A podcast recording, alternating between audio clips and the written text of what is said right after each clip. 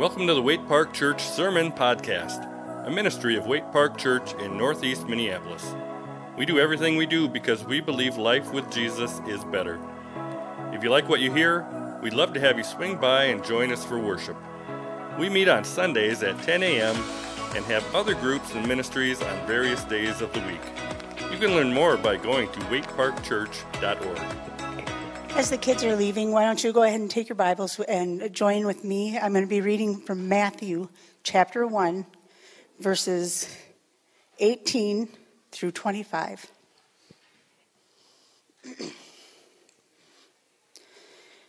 This is how the birth of Jesus Christ came about.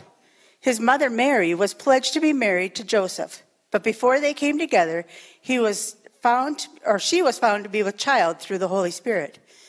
Because Joseph, her husband, was a righteous man and did not want to expose her to public disgrace, he had in mind to divorce her quickly.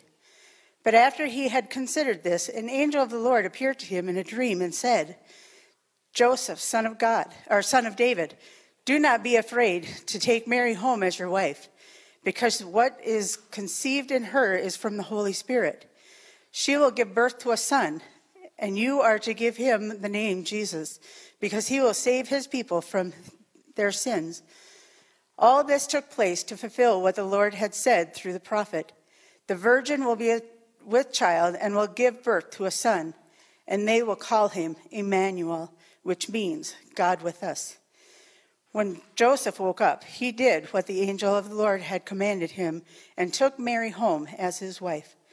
But he had no union with her until she gave birth to a son and he gave him the name Jesus.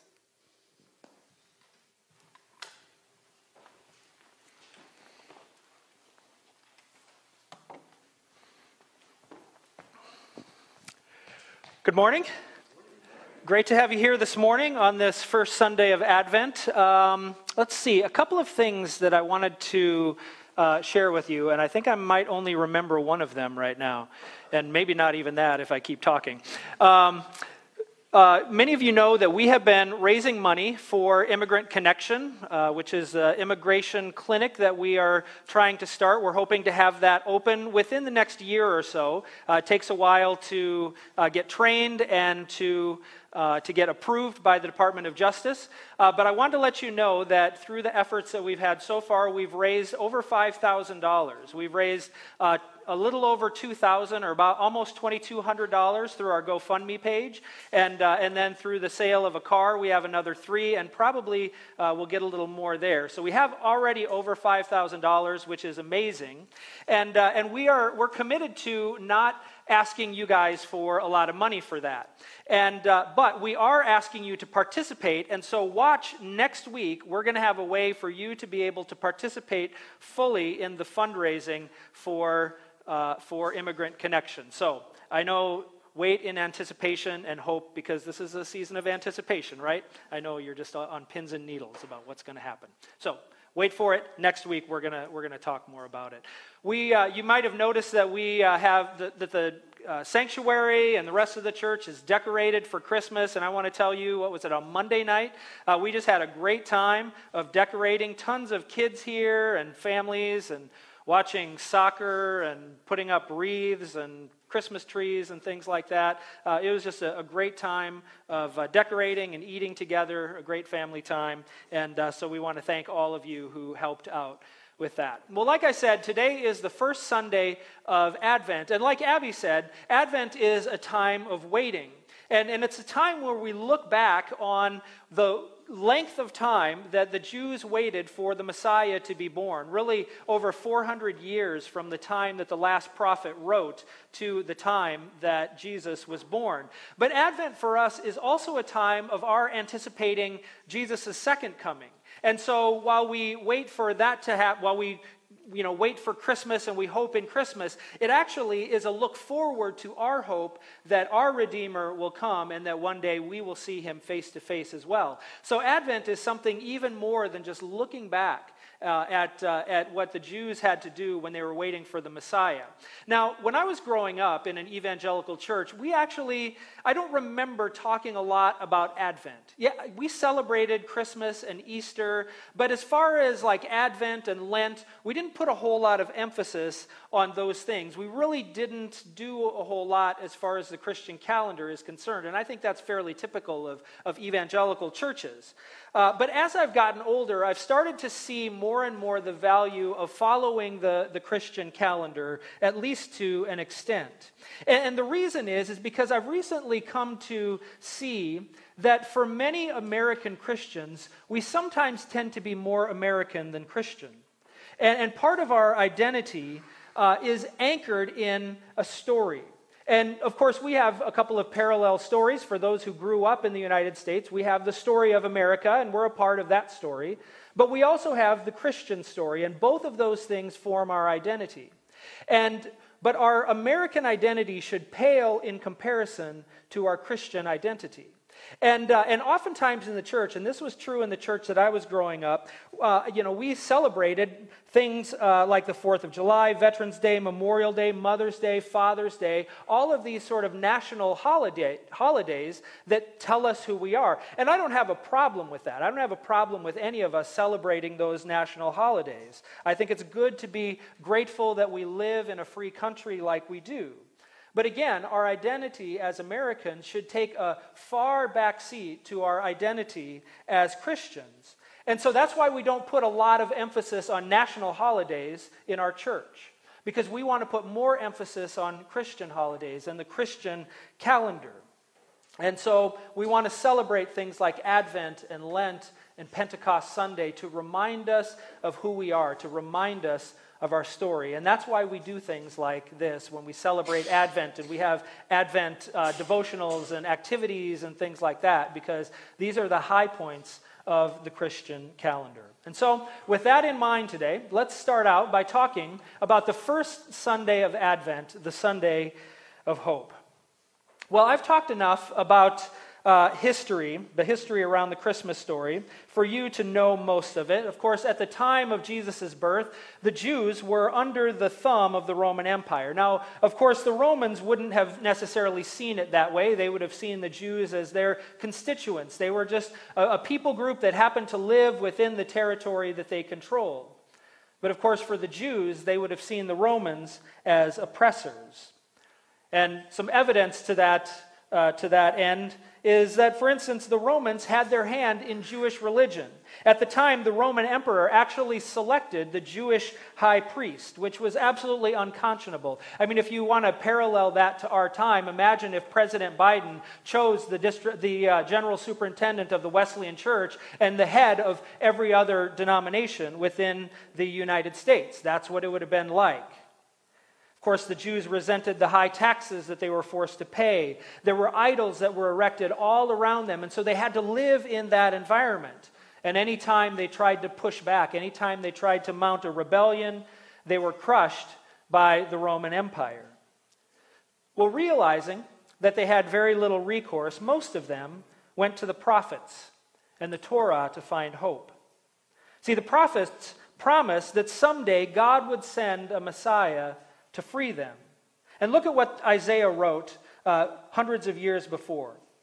He wrote this The people walking in darkness have seen a great light. On those living in the land of the shadow of death, a light has dawned. You have enlarged the nation and increased its joy. The people rejoice before you as they rejoice at harvest time, as men rejoice in dividing the plunder. For unto us a child is born, unto us a son is given and the government will be upon his shoulders, and he will be called Wonderful Counselor, Mighty God, Everlasting Father, Prince of Peace. Now, the Christmas story is the fulfillment of that ancient hope. Now, Matthew's account begins with a guy named Joseph and his fiancee. Joseph learned that Mary was pregnant, and this, of course, isn't uncommon in our day today. But in Jesus' day, it was scandalous. And to make matters worse for Joseph, he knew that this child was not his because they had never been together. Well, of course, the law of Moses said that Mary should be stoned to death, but Jew- Jews weren't allowed to carry out the death penalty in the Roman Empire, and so she was safe from that. But despite that fact, she would have been subject to a lifetime of public disgrace. She was labeled forever. Now, Joseph's situation was just as complicated. He would have felt the disgrace, uh, but mostly he was probably going to experience pity from the people since it was his fiancee that was sleeping around, making him look like a fool.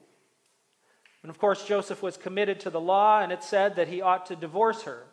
But he was also a good and compassionate man, and he didn't want to subject her to more ridicule and disgrace than was necessary, and so he decided that he would do it quietly. But one night, an angel appeared to Joseph and told him not to be afraid to marry her because she wasn't actually an adulteress. The baby growing inside of her was there from the Holy Spirit. And of course, the baby had a special calling. He was the Messiah that had been promised by Isaiah. Now, you can imagine how excited Joseph would have been once he got over the shock of his fiancee giving birth to the Messiah. Right? And the angel went on and he said, You should name him Jesus, which is the Greek form of Joshua, which means Yahweh saves. And so I can imagine him thinking, Okay, I can name him Jesus. Go on. Anything else? And the angel continued. He said, You should name him Jesus because he will save his people from the Romans. No, wait a minute. That doesn't sound right. Let's, let's check that again. Okay, NIV. Name him Jesus because he will save his people from their sins. Hmm. Okay, maybe it's just the translation. So let's go to the King James, right? That's the, that's the official version, the authorized version. Thou shalt call his name Jesus, for he shall save his people from oh, their sins. All right, how about a more literal translation? The New American Standard Bible. You shall call his name Jesus, for he will save his people from their sins. Huh, I guess that's right. How about that? Now, I don't know what Joseph would have thought when the angel came to him and said that he would come to save the people from their sins. I don't think that's really what the Jewish people wanted. I think what they wanted was they wanted to be saved from the Romans. But the idea that they needed to be saved from their sins would have been strange for them. Here's how the Middle Eastern scholar Ken Bailey says it he says, For an oppressed community, there is little space in the mind to tolerate anyone talking about its sins and its need for salvation from those sins. An oppressed community perceives its own faults as dwarfed by the enormity of what it is suffering from others. Any discussion of its sins will be heard as belittling the harsh world in which they live. It takes a brave man or woman to tell the community that it needs salvation from its sins. Now, you need to know that God is not for injustice and oppression. But in this case, from God's perspective, the Romans were not the problem. At least they weren't Israel's biggest problem. The, Israel's biggest problem was that they were victims of their own sin. You see, Israel was in a covenant relationship with God. God chose them to be the people that would carry his blessing to the rest of the world. And he set up boundaries. He said, Don't turn to other idols, don't worship other gods. Be, take care of the widow and orphan. Trust me and do things my way, and I will care for you. But of course, we know the story.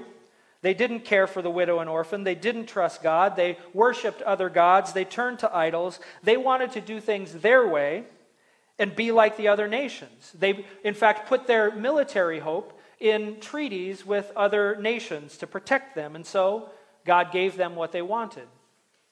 And Assyria and Babylon came in and took them into captivity, and now, 600 years later, they were still being ruled by a foreign oppressor. They believed that they were victims of the Romans. God said they were victims of their own sin. So, which is true? Well, actually, both. Because there's a truth in Scripture that we learn, and it's this is that you can be both a victim and a perpetrator of sin at the same time. You see, one of the mistakes that we make is to believe that sins are just individual actions. You embezzle from work or steal candy from a store or sleep with your secretary, and we see them as isolated incidents. And certainly, uh, sins are individual actions, they are things that we do. But the Bible also talks about sin as a power. Because if sin is, was only isolated actions that we commit, then we wouldn't need to be saved from sin. All we would need to do is for the Bible to tell us to stop sinning, and then either we would or we wouldn't. But we wouldn't need to be saved. But of course, we all know that it's not quite that easy. People don't just wake up one day and say, I think I'll cheat on my spouse today. Starts with a crack in the door. You notice a little attraction and you linger a little bit. You know you shouldn't be doing it, but you do it anyway. And then you let it get a little further down the road, and pretty, much, pretty soon you're all swept up in it. And then comes the action. And you look back and you wonder, how did I get to this point? Well, of course, our society then says, well, how can you blame them? They're victims of their circumstances. We can't really say that they're in the wrong. I mean, you would probably do the same thing if you were in her shoes. Have you seen the way he treats her? If you were in her shoes, you would do it too. In fact, I've seen movies that promote that same kind of message. Now, this isn't to say that our past experiences or our circumstances don't matter, and it's certainly not to say that there isn't any real oppression or injustice in the world. There most certainly is, and the Bible tells us that God hates it. In fact, one of our most famous Christmas songs that we sing talk about that this is the, the, that, um, the hope of, of, of what Jesus came to do for us. It's a song, O Holy Night, where it has this line in here where it says this about Jesus Truly, he taught us to love one another. His law is love, and his gospel is peace. Chains shall he break, for the slave is our brother, and in his name all oppression shall, shall cease. So, as you can see, God cares about injustice and oppression. And in fact, God making things right in the end is a critical part of our Christian hope, and we should not ignore that as believers. We should notice where there is injustice and oppression and fight against it. But I'm not talking about that today. In fact, I want to focus on something very different. I want to talk about our tendency to believe that we are always the victim and the other person is the perpetrator. Right? Uh, and you've probably done this before. You might say things like, Well, sure, I'm not perfect, but listen to what he did. Okay, what would you do if you were in my situation? Well, the Bible says that both can be simultaneously true. We are both victims and perpetrators of sin. You're not just one or the other. In fact, you're both. The two are related and they create a cycle, right? Your boss has a bad day and takes it out on you, and you go home and snap at your spouse, and she yells at the kids, and the kids kick the dog, and the dog bites the cat, and the cat pees on the couch. You know, and this is the cycle that continues on. And we can blame our behavior on other people, but ultimately we are responsible for how we live. This is a truth that, that the American civil rights movement knew very well. Now, of course, there was real oppression and injustice that was happening at the time. And Martin Luther King uh, Jr. and others resisted it on the grounds that God hates oppression. And of course, they didn't bring it on themselves, and you can't say, well, they did something to deserve it. They most certainly did not. And yet, when you study the civil rights movement, their first step in fighting injustice was self examination. So, anytime they would go into a city to protest or do something like that, they would get together and have a time of personal reflection and making sure that, that they realized that, that the, this very danger, that even in a fight against injustice, they wanted to make sure that they didn't continue the cycle of sin that they were fighting against. And so, even when we go in and fight against oppression and injustice, we have to look at the state of our own heart because we can very easily continue on that cycle. Because what they understood was is that sin is not just an isolated action, it's a power. It's a cycle that perpetuates itself and is passed on from one person to another. And what I've found in my life and what you've probably found in your life is that the, po- the greatest power that sin has over us is the power of rationalization. We see ourselves as victims of our circumstances. And because I'm a victim, you can't blame me for what I do. I can't help it. And we know how powerful of a force this is. Now, hopefully you can understand why we can't just tell people to stop sinning. I mean, we can certainly say that. But the fact of the matter is is we don't just need to stop, we need to be saved from our sin. We think we need to be saved from our circumstances, right? We say things like, "Well, if only I was married. If only my spouse was a little sexier or more understanding. If only my childhood wasn't messed up. If only my boss would just pay me better or treat me better." then I would be a better worker. But the fact of the matter is, is that it's not just our circumstances that we need to be saved from. We need to be saved from our own sin. You see, even when God takes care of our bad circumstances, there will always be another circumstance that pops up. We live in a sinful world where there will always be something or someone to victimize you. And the Bible tells us that one day God will deal with all of it once and for all. But in the meantime, if you have not dealt with the condition of your own heart, even success or happiness will breed sin in you and you will continue the cycle. And this, of course, was the case for the Jews. I mean, think about King Solomon. He was on top of the world. Everything was going well for him. The kingdom of Israel had never been richer or more powerful than it was under his rule. And God allowed him to even be able to build the temple. Everything was going great for him. We read about that in 1 Kings chapter 9, but then we get to 1 Kings chapter 10 where it says this King Solomon, however, loved many foreign women from the nations about which the Lord had told the Israelites, You must not intermarry with them because they will surely turn your hearts after their gods. Nevertheless, Solomon held fast to them in love. You see, even when things were going well, he found a way to rationalize his sin. Sin is not just an individual thing that we do in a vacuum, sin is a power over us. And so we don't just have to stop, we need to be saved. And Christmas is about this. You will call him Jesus because he will save his people from their sins. And so the question is, is how does Jesus save us from our sins? How did Jesus save the Jews from their sins? And then how does it work for us? Well, in a way, it's hard to adequately explain how it works because, of course, we're limited by our experience and we're limited by the words that we have to describe something that is infinitely wonderful. But the truth is is that the Bible explains how Jesus' death saves us from sin in many different ways because there are many ways that it describes sin. There are many ways that we experience sin. For instance, the Bible talks about sin relationally as separation or strife.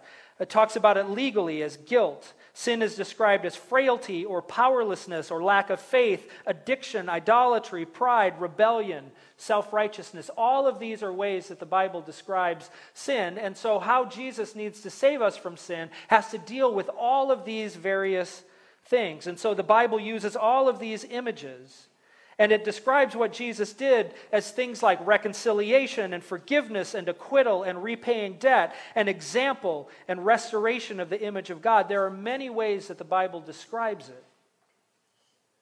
But today I want to finish by talking just about three ways that Jesus saves us from our sin. The first thing that we see is that Jesus saves us from the lie of sin.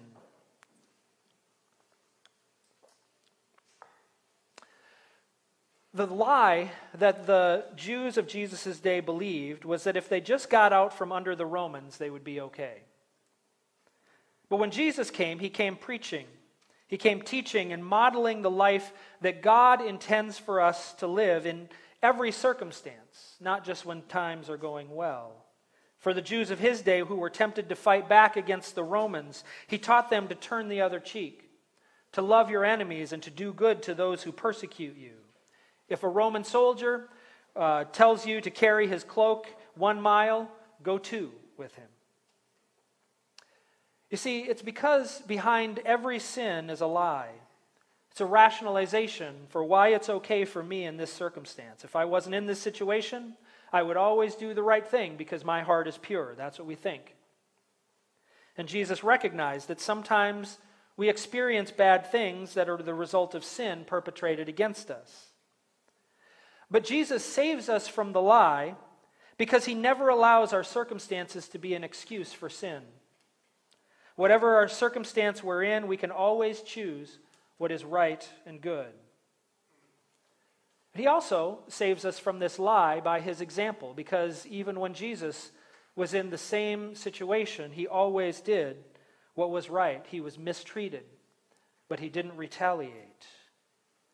And because of this, because of Jesus, we can reject the lie that we are helpless against sin. Second, Jesus saves us from the consequences of sin. Okay, this is for most of us what we think about when we think about the cross, when we think about Jesus saving us. Uh, so, for instance, in Romans 6:23, it says, "For the wages of sin is death, but the gift of God is eternal life."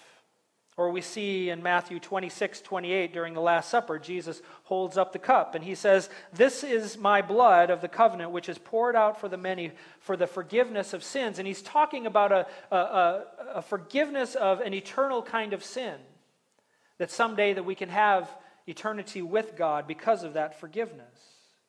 And so he saves us from the eternal consequences of sin, which is separation from God. Through Jesus' death and resurrection, God forgives us and restores our broken relationship with him. But Jesus can also save us from the immediate consequences of sin as well. You know, part of the problem with the Jews was that some of their oppression was self inflicted. Now, life in the Roman Empire certainly would not have been perfect, but they certainly could have kept the Romans off their back a little bit if they had checked their bitterness. But to do that, they would have to forgive. And that's why when John the Baptist came announcing the coming of Jesus the Messiah, it says that he preached a baptism of repentance for the forgiveness of sins. He was saying, if you want to be ready for the Messiah, if you want to be free from the Romans, then don't look at the Romans, look at the state of your own heart. You see, Jesus can save us from the immediate consequences of our sin. Now, I'm not saying that if you steal a car, you can just pray and Jesus will get you out of jail.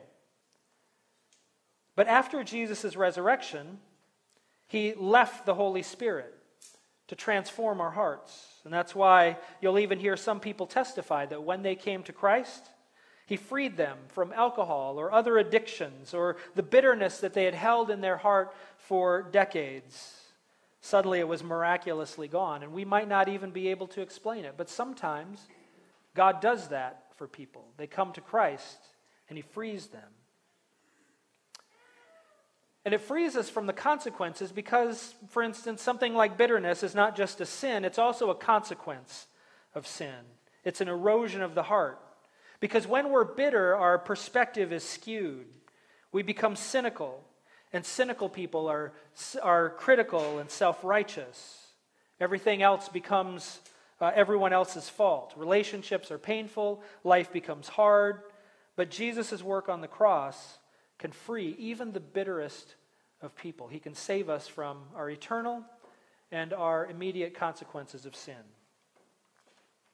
But Jesus doesn't just save us from the consequences of sin, He also saves us from the oppressive power of sin.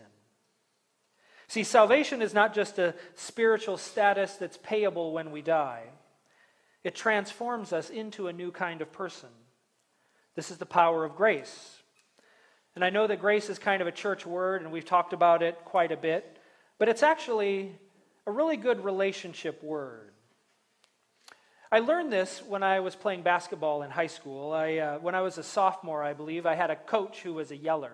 And actually, he was kind of sarcastic as well. And he was the kind of coach, I don't know if any of you have played sports before, but he was the kind of coach that if you ever made a mistake, he would yank you out of the game, and sometimes you were just done for the, for the whole day.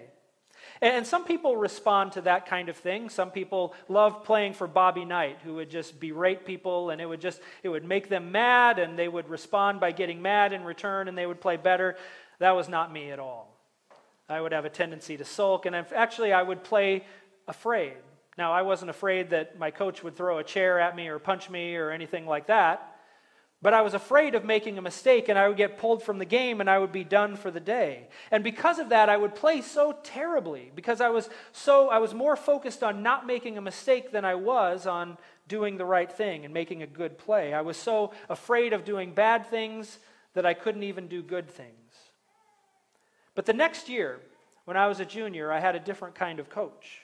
He was also very demanding, but he was much more gracious. He was more of a teacher. And so when I made a mistake, he would, as long as it wasn't the result of laziness or carelessness, he would pull me aside and he would put his arm around me and say, All right, do you see what you did there? Okay, now what would you do differently the next time? He would use it as a teaching moment. And then he'd say, Now get back in there and let's do better. And I knew that as long as I played hard, that as long as I played with the team, that I could make mistakes and we would recover. And because of that, I played so much better and I enjoyed it 10 times more. Okay, now, why is that? Well, it's because there was a foundation of trust there, it was a foundation of grace. And the truth of the matter is, fear paralyzes, but trust frees. Jesus saves us from the power of sin by showing us that we can trust that even in our sin, God still loves us. And when you trust in Jesus and his work, you don't have to fear. You don't have to live in fear. You can live in freedom. And you can allow that freedom to transform you over time. That's the power of grace. And so, maybe the question for today is, is Is there a sin that you need to be freed from? You feel yourself under the power of lust or greed, bitterness, anger, unforgiveness. Maybe you want to do right, but you're paying the price for the attitude of your heart. And you rationalize it by looking at your circumstances. And you think, well, if only my job was better, or if only I had a more understanding family, or if only I didn't have such a terrible childhood. If only God would fix my circumstances, then I'd be able to live the way He wants. I guess what I'm asking is, is where is your hope? Do you just hope that your circumstances will change? Do you hope that your temptation would go away? See, what I want you to hear today is that while God might change your circumstances, what He really wants to do, what He sent Jesus to do, is to change your heart. And He does that by proving His love, by sending Jesus to die for us, but not just to die for us, but to walk with us as we journey through life. And so then the question is what do we do? How do we access this? How do we live free from the oppression of sin regardless of our circumstances? Well, let me mention three things. And it's not just a one time thing, it's a, it's a way of life. Here's the first one is to make confession a regular part of your life. You see, secrecy and isolation are fuel for sin. As long as you're more concerned about your reputation than you are about your character, then sin will continue to have a power over you. And Christ died and made sin of no account in your life, and so it frees you then to be honest about it and to bring it to light with God, but also with other people to allow them to be able to walk with you even through the sin that oppresses you. Second, in addition to confession, repentance. I know these are kind of churchy words, aren't they? Confession, repentance. Now, rep- repentance is a similar word to confession, except that repentance means turning toward God. Okay, confession is bringing sin to light. Repentance means turning away from uh, the life that you lived once and turning toward God. It means changing the habits of your life. And so don't just try to rid yourself of sin, but instead pursue Jesus. Think about the habits in your life that led you to sin. Remember, sin is not typically something that you just de- decide to do in the moment. It's not, a, it's not typically a sudden act of rebellion. It's usually a habit that you've allowed to grow, or a series of small steps where you weren't intentional about how you lived, and so you need to make an intentional turn to pursue Christ. And finally, you have to trust that you are really forgiven. You know, if we just talk about confession and repentance and doing better, A lot of times that can even feel oppressive to people because they say, you know, I've tried all my life to do better, to do better, to do better. And this is where the power comes in. You have to trust that you are really forgiven because there is nothing that you can do to make God love you more, and there's nothing that you have done that will make God love you less. He loves you, and He loves you even in your sin. But He doesn't want you to continue to live in it, and He doesn't give up on you. Jesus says in John 8 36, When the Son sets you free, then you are free indeed. And sometimes believing that God would forgive you after all the times that you've sinned is the biggest hurdle that people have to get over because we oftentimes don't feel that we deserve to be forgiven. And you know what? You don't. And neither do I. It's okay because that's the amazing thing about Jesus is that even though we don't deserve to be forgiven, he does it anyway. And so we have to learn to trust, not in our own goodness, not in our circumstances changing, but to trust in God's forgiveness for us. Believe that when you confess, that when you repent, that you truly are forgiven, that God still loves you and He will continue to walk with you, He will be with you. And through that, you can be free from the power of sin. Lord, we thank you for your word and we thank you for the Christmas story. We thank you for the season of Advent. And we know that we live in the in between times right now where um, we are still subject to injustice and oppression. We're still subject to bad circumstances that, that we oftentimes think cause us to sin. But the reality is, we know that it's not an excuse for sin to continue the cycle. God, I pray that whatever is happening in our lives right now, the circumstances or the temptations that, that, are, are, that are influencing us to, to turn our backs on you, that are influencing us to give in to sin, God, if you would, I do pray that you would make those circumstances go away. But God, if you choose not to, God, help us to walk in your grace. Help us to know that, that when we confess, that we truly are forgiven. And we don't have to wallow in self pity and shame because we know that we have a God who will not forsake us, who will not abandon us, but wants us to be free from the oppression of our own sin, to free us to be able to work against injustice for other people, to not continue the, the cycle of sin that is so easy to participate in. And God, I pray that during this Advent season that we would take the time to focus on you. That we would take time to remember where our hope really is. Not in our own righteousness, not in the government, not in our own circumstances, but our hope is in you and you alone.